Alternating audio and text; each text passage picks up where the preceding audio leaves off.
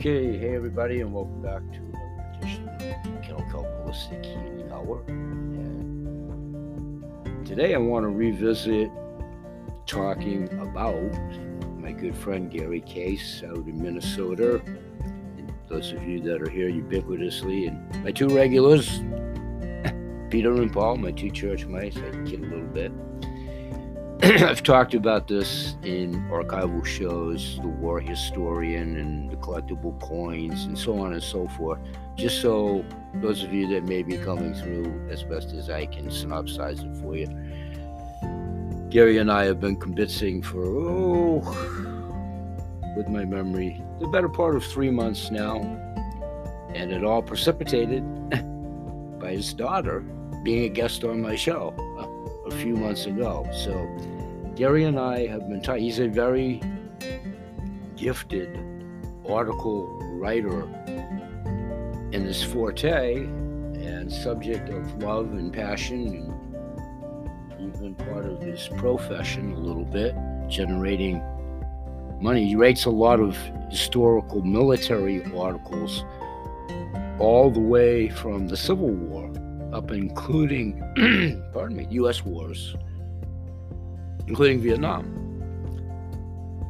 And he's, over the course of the summer, we've been talking, and he is going to come on my show. I've talked about that before, and we're of comparable age. And we have, I'm not a veteran, he was, but we have some commonalities of old age and breakdown. And, I'm not sure we're two grumpy old men. I'd like to think neither one of us are, but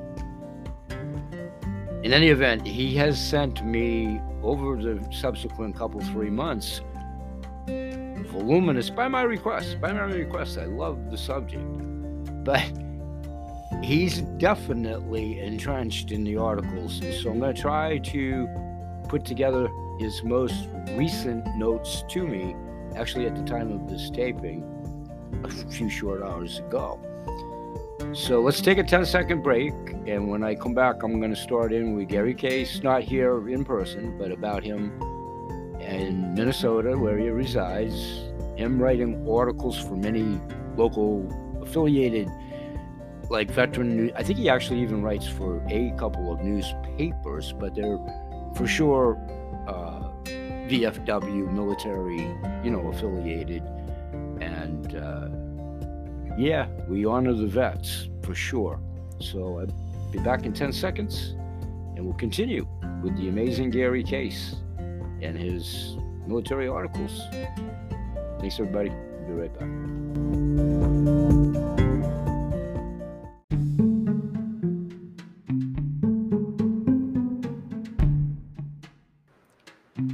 Okay, welcome back as I've said before, for those of you that are regulars here, when I take these 10 second breaks, trust me, by the time I go to final edit and what have you, lots of things incurred inside the 10 seconds to yourselves. There's multiple reasons that I do that. I still am a one man band with what I do, trying to get this show.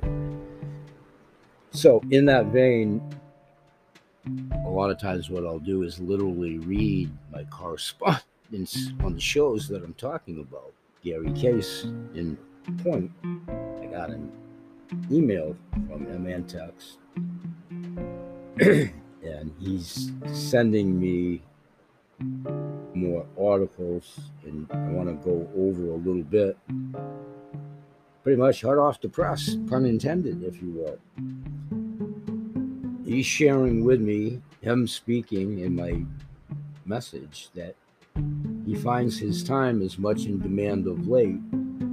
Him speaking, I am not taking any more articles as I have commitments until January of 2024. God bless him. Nevertheless, I can send you him saying to me a couple of things. One is the story of Dave Baack, spelled B A A C K, and he actually has sent me stuff about him before. But Dave is in that interim indeed past. God rest his soul. Dave Baack, a veteran that he interviewed and who was has indeed just passed away. He's telling me in my correspondence with him that I can use it as I see fit on my podcast here, or I can call himself.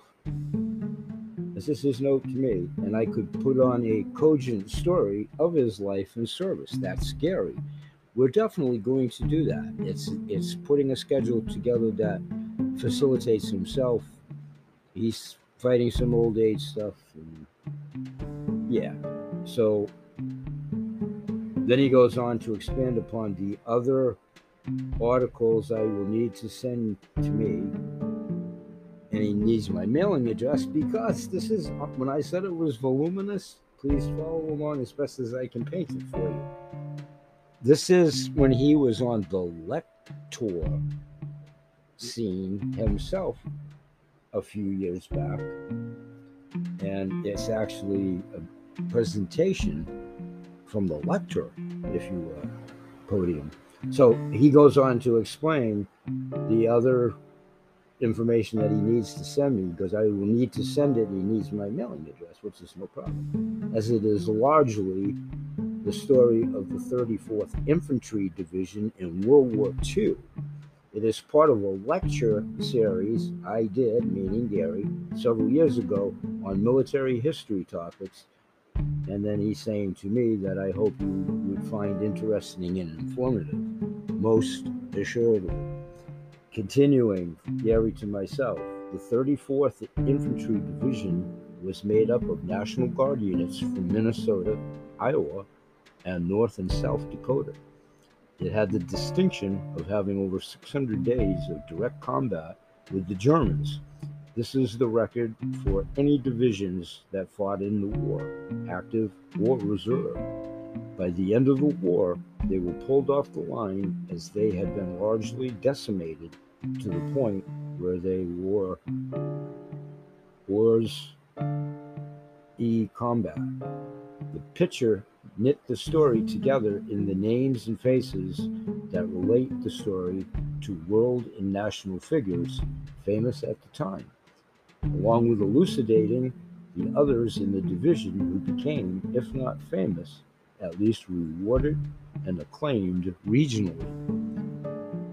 Gary, continuing to myself in our personal texting here pretty sure I, meaning Gary, would have to narrate the story as you displayed the pictures. That's what we're going to try to work on. Two old cronies, handicap, me, pretty much deaf, dumb, and blind kid himself with a really serious visual thing. And yeah, old age in common. We're going to do it. we're going to do it. And Gary continuing, you could try it on your own, meaning myself, the presentation, but I think it would have gaps. And it would. I would need his narration. So we're going to do it this way for now. And he goes on to say, to wit, if you want me to tell you the story, that could work too. My choice. He's giving that choice to me. You know, I could tape him and then replay it. So it's the semantics and the dynamics and the timing but we're going to do this. Continuing quickly here before we take another 10 second break. And Gary to myself, anywhere here is the story of Dave Baack.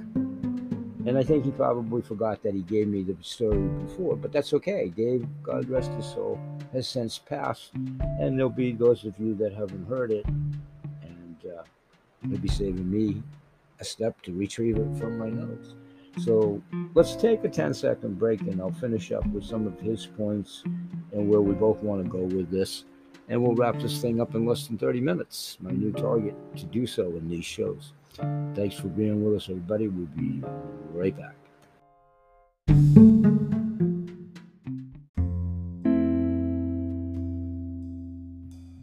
Okay, welcome back, and let's get right to it. Thanks for being here for those of you that are. We really appreciate that. And I'm going to dive right into the article about Dave Baack, B A A C K S, known as per the article authored by Gary, which I'm going to be reading verbatim. It's called Knobby, K N O B B Y, Tire Administrator.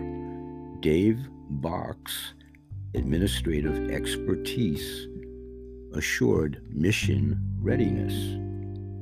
David L. Baack was born on June 16, 1939, in Lake Wilson, Minnesota.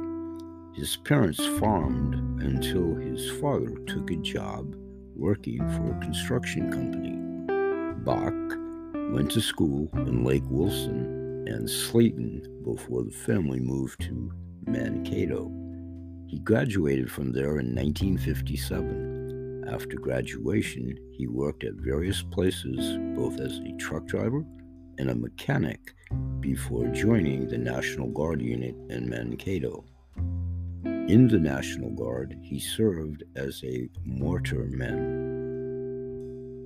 Baack was married in 1960 to Carol Robb and found that work that would support a family was difficult to find.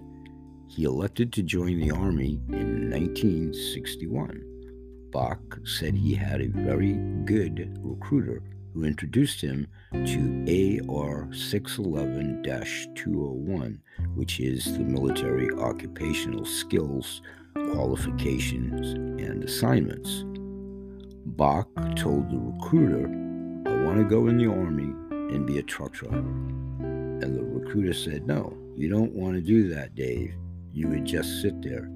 With high test scores, Baack qualified and was assigned to personnel administration. Baack's first assignment was as a company clerk in Fort Leonard Wood, Missouri. After a year, he was reassigned to the 8th Infantry Division in Bad, B A D K R E U D Z N A C H, Germany. There he was assigned as a records clerk at the division's headquarters, the 8th Infantry Division. Pathfinders remained in occupation of Germany after World War II and became part of the NATO Forward Deployed Force in West Germany. Baack was with the 8th for three years. Then, after a statewide assignment, stateside assignment for 11 months, returned to the 8th to serve in the division's IG Inspector General's office for another three years.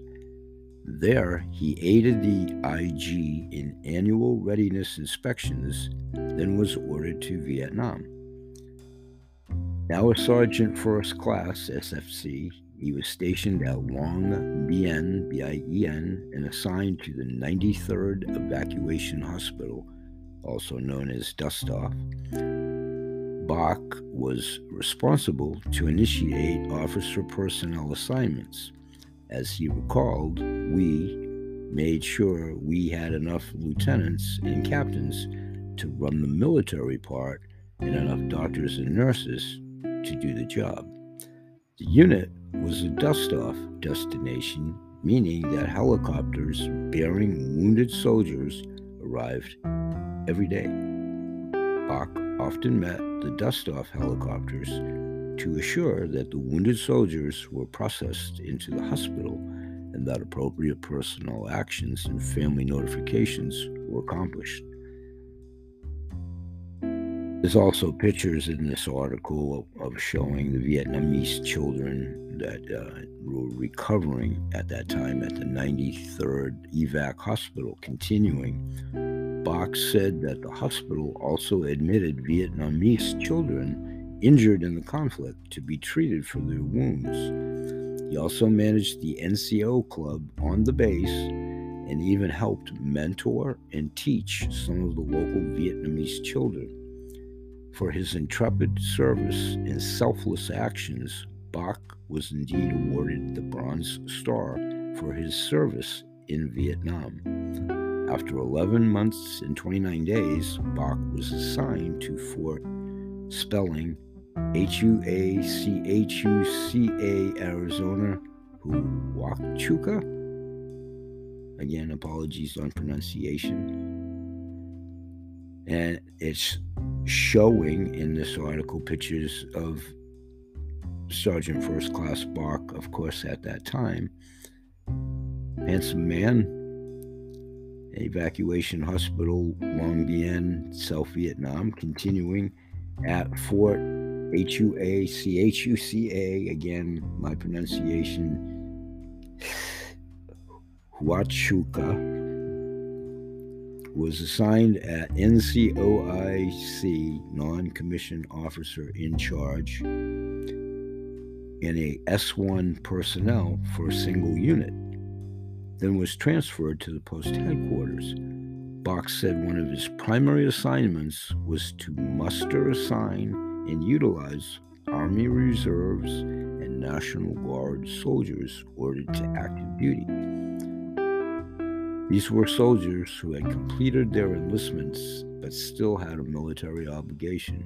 They were called to active duty to assure that they remain qualified to perform their MOS, military occupational skill, if called up again in a national emergency. Baack liked Fort, gonna go with the spelling, H U A C H U C A, as he had plenty of time to go hunting and even coached a football team for young people, including his own children.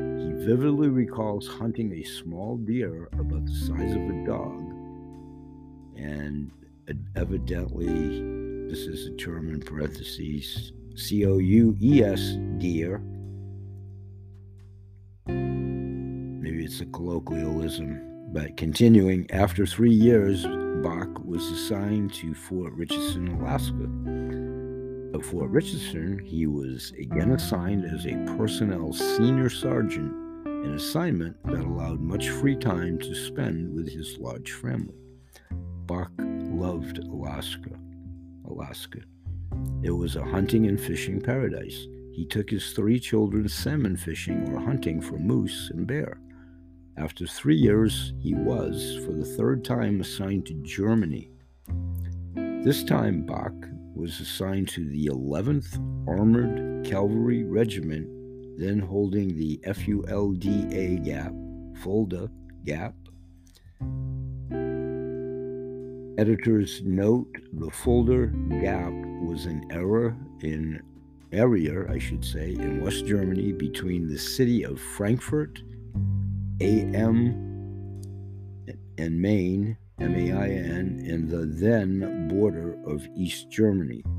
The area was considered to be an almost perfect conduit for armored vehicles during the Cold War forces from both NATO and Russia heavily fortified that area. It was widely considered to be the place where a major global conflict would likely begin.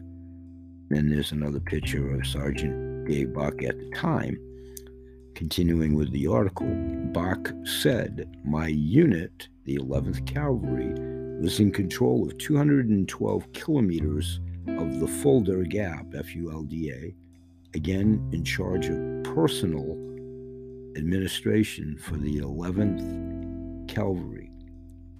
Baack performed his duties with efficacy and aplomb. Indeed, Baack was offered a promotion to E8 Master Sergeant. Such a promotion would have required another two year enlistment. Qualified for retirement, having over 22 years of service, Baack declined the promotion, electing to retire and return to Alaska. Now, he has since passed recently, so when Gary wrote this article, verbatim, now retired. Unfortunately, he's expired. Continuing with the article, and God rest his soul. Thank you for your service posthumously. Baack enjoyed the extra time with family and the myriad recreational activities that Alaska offered. He opened a trophy store Alaska Memories in Anchorage, where his family still runs. That his family still runs. Baack enjoyed mentoring and coaching, as well as hunting and fishing with his children. Baack divorced in 1990 and moved back to Slayton, which is in Arizona, uh, excuse me, Minnesota, to care for his mother, who was getting up in years. There he met his second wife, Joan Mitzner, and they were married in 1996. Baack lost his son, William Bill, in 2005 due to an automobile accident. That shows a picture of his son. Handsome young man. Car accidents, tragic. Had a few of those in my own family tree. Baack served on the Slayton City Council and helped reopen the Slayton Raceway, an enterprise that continues to this day. In 2000, he and Joan moved to a farm on Highway 14 near Balaton. He enjoyed the farm and was happy to spend time with Joan. He even opened a custom t shirt store from his home. In declining health, Baack moved to Morningsdale, Morningsdale Heights Elder Care in Marshall, where Joan visits him there almost every day. Because of mobility issues, he is limited in participating in some activities, but he enjoys spending time with Joan and visiting with other residents. Interjecting, this man just recently passed. It's showing pictures of his beautiful family in the article over the years, grandchildren. Bless the veterans. Ranging in on the end of the article, folks, when asked about his time in the Army, he says, I loved it. Best thing that ever happened to me. You just don't know what the Army is like until you get into it. Baack is extremely proud of his service and what he calls knobby tire units, example, tactical and frontline units. A lifetime member of the Balaton American Legion Post 237, Baack is very proud of his children and many grandchildren, several of who still continue to serve themselves. And again, there's a picture of Joan, his wife, and Dave in later years, and his oppressive Bronze Star and medals. And now, posthumously, we congratulate Dave. We'll be back in 10 seconds and close out the show for today. Thanks for joining us. We'll be right back.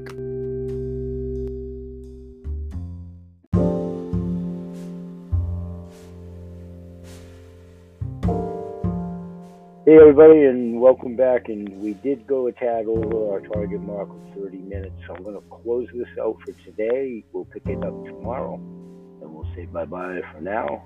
And may God bless. Peace, everybody.